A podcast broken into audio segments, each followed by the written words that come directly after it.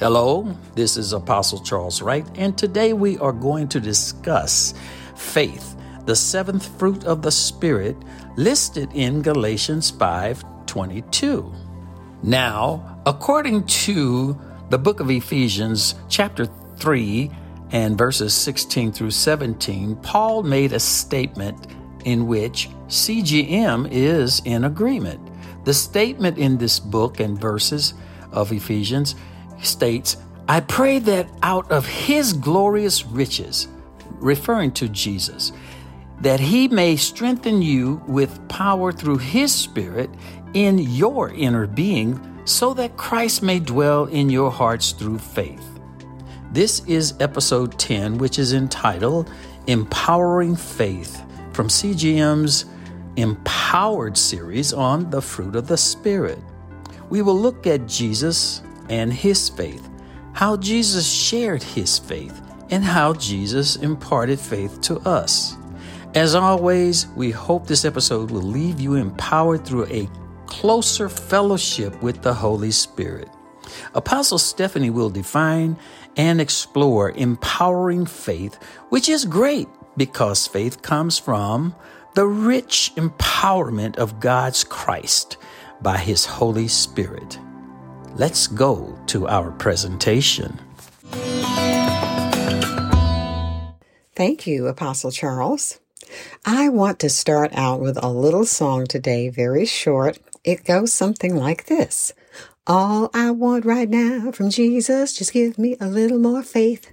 That's all I need is just a little, a little more faith. Okay. Actually, the song says, All I want is a little more grace. But today we are talking about faith, the seventh fruit of the Spirit in our Fruit of the Spirit Empowerment series. We hope you will listen to the first two or three episodes in this series to learn foundational principles and scriptures on Holy Ghost empowerment. At the end of this episode, we have new contact information, so please stay with us. Let's jump right in with this question. Why did Jesus tell people they had faith when they were not yet filled with the Holy Spirit?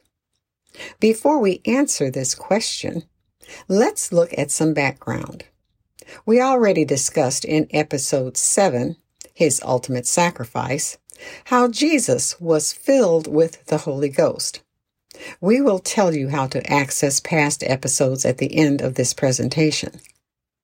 Jesus was filled with the Holy Ghost and driven into the desert by the Holy Ghost and fasted 40 days and 40 nights and came out of the desert filled with the Holy Ghost. When Jesus returned to Galilee, part of his ministry included sharing his faith, not being selfish with it. And of course, let's define faith before we proceed. We all know what faith is to some degree. But most of the time, when we talk about faith, it's faith to believe God is going to answer our prayers. Here is the definition of faith in Galatians 5:22. Faith generally involves trust in God and a conviction that God exists that he is the provider and bestower of eternal salvation through Christ. It is a strong and welcome conviction or belief that Jesus is the Messiah, through whom we obtain eternal salvation in the kingdom of God. It is fidelity, faithfulness, as it relates to the character of one who can be relied on. These definitions are modified from the resource materials Thayer's Lexicon and Strong's Concordance. So, back to our original question. Did you ever stop to think about the times Jesus encountered people who were not filled with the Holy Spirit, yet were themselves healed or had faith to believe their loved ones would be healed? Let's look at three people. The woman with the issue of blood had faith to believe she would be healed if she just touched the hem of Jesus' garment. She did, and she was immediately healed. Jesus said to her in Mark chapter 5 verse 34, Daughter, thy faith hath made thee whole. Go in peace and be whole of thy plague. Listen to episode 8 in this series, Touch the Hem of His Garment, for more on this woman. The centurion soldier told Jesus he did not have to come to his house to speak over his sick servant, but just speak the word from where they stood.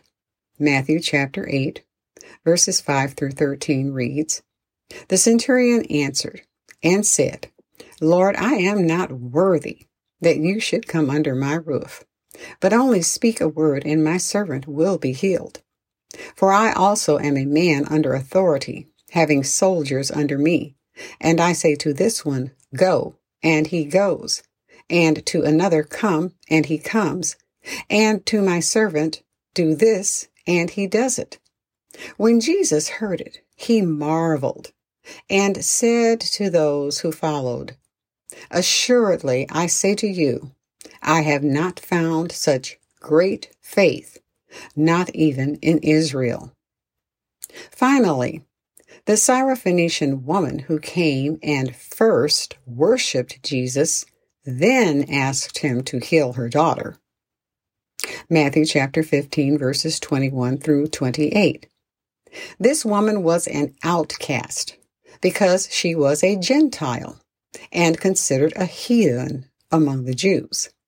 Nevertheless, she cast aside the rejection for the sake of her daughter. Jesus recognized her faith and said, O woman, great is thy faith. Be it unto you even as you will. And her daughter was made whole from that very hour. Matthew 15, verse 28.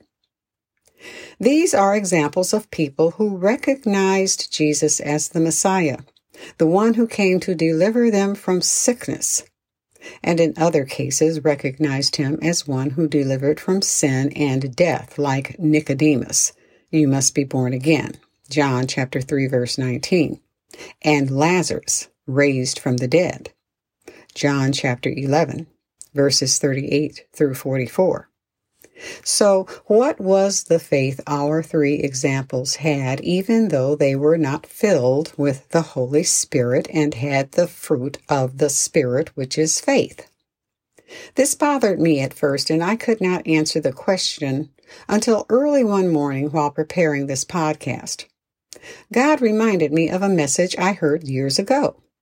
I don't remember when it was or who the speaker was, but Jesus gave permission to these people to operate in faith based on the promise of the Holy Ghost and thus the promise of the fruit of the Spirit that would be given to them.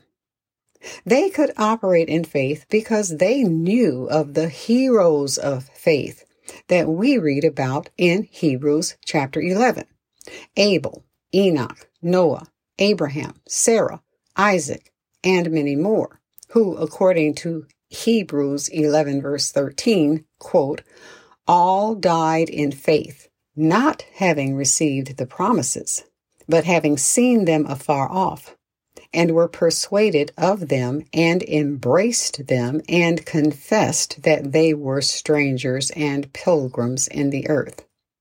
These faith heroes received by faith, sight unseen, righteousness, life after death, the promise of a new country, children, salvation, and the promise of their heavenly home through the Messiah, who for them was yet to be born. I don't know the word for operating in faith based on the promise of the Holy Ghost, but we see this is precisely what happened with the woman with the infirmity, the centurion soldier, and the Syrophoenician woman. These people who interacted with Jesus were, in effect, interacting with the Holy Spirit that dwelt in Jesus. After they acknowledged the power that was in Jesus, that being the Holy Spirit, their faith was activated then they acted in faith, touching the hem of his garment, the woman with the infirmity, speaking faith, the centurion's soldier, and having a humble faith, the Syrophoenician woman. They then agreed in faith with the Holy Spirit for their healing. Then they aligned their faith to receive the healing. And their healing through faith was announced to the world. So we have the progression from acknowledging faith, activating faith, acting in faith, agreeing in faith, and announcing by faith the empowering work of the Holy Spirit. The difference between those who operated in faith while Jesus walked the earth and us is this. The people who saw Jesus operated in faith, but they also operated in sight because they could see Jesus. We don't have to see Jesus because the Holy Ghost was sent back by Jesus and the Father to dwell in us. Listen to the first episodes in this series for more details. But here is the problem, and may be why we do not see as many miracle healings in our lives, although miracle healings do still happen. We do not acknowledge the Holy Ghost who was sent to empower us with faith. We have to acknowledge the Holy Spirit if we want to be empowered in and operate in the faith fruit as well as all the fruit of the Spirit. So the first thing we must do is acknowledge the Holy Spirit. I have said in past episodes, we need to develop an intimate relationship with the Holy Spirit and stop treating him like a third wheel. After all, he does live in us. He activates and empowers our faith if we allow him to. If we don't ask for his help and try to figure things out for ourselves, it will be like struggling to get out of a straitjacket, which is impossible unless you are a Houdini, the famous magician who could get out of a straitjacket. So, the first thing we learn in the relationship between the Holy Spirit and faith is to acknowledge that when we became believers and we received the Holy Spirit, we also received faith as one of the fruit of the Spirit. We do not have to pump faith up or prime faith. We simply have to receive it. If you have ever said, I just don't have any faith, that was a misstatement because faith came when you received the Holy Spirit. Now, you may feel you have little faith or you don't have enough faith, but you still have faith. Matthew chapter 6 verse 30 and Matthew chapter 8 verse 26. Also, let's consider what Jude chapter 1 verse 20 tells us to do. Build up our most holy faith and how? By praying in the Holy Ghost. That's Jude chapter 1, verse 20. So, first, acknowledge that you have the faith fruit, and the rest will follow activating, acting, agreement, and announcing. If you deny that you have the faith fruit, you deny the power of the Holy Spirit that dwells in you and you cannot please God. Hebrews 11, verse 6. Without faith, it is impossible to please God. Continue developing your relationship with the Holy Spirit through the empowering faith and through all the fruit of the Spirit. You will need Him, like Jesus needed Him, for the most significant event of your existence resurrection to eternal life. But if the Spirit of Him that raised up Jesus from the dead dwell in you, he that raised up Christ from the dead shall also quicken your mortal bodies by his Spirit that dwells in you, wherein also you are risen with him through the faith of the operation of God who has raised him from the dead. Romans 8:11 and Colossians chapter 2 verse 12.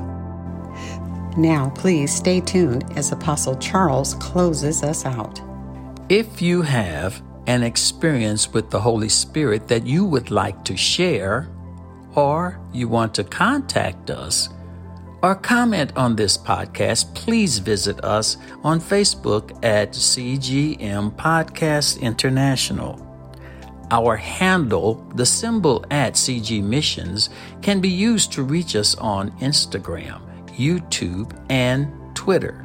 Again, that is the symbol at CG Missions for Instagram, YouTube, and Twitter. Also, to access all episodes by category, go to our website, which is cgmissions.com forward slash podcast. This is Apostle Charles. Until next time, be blessed and empowered with the fruit of spiritual faith. Charles George Missions Incorporated is a 501c3 nonprofit organization. All donations are tax deductible. Thank you.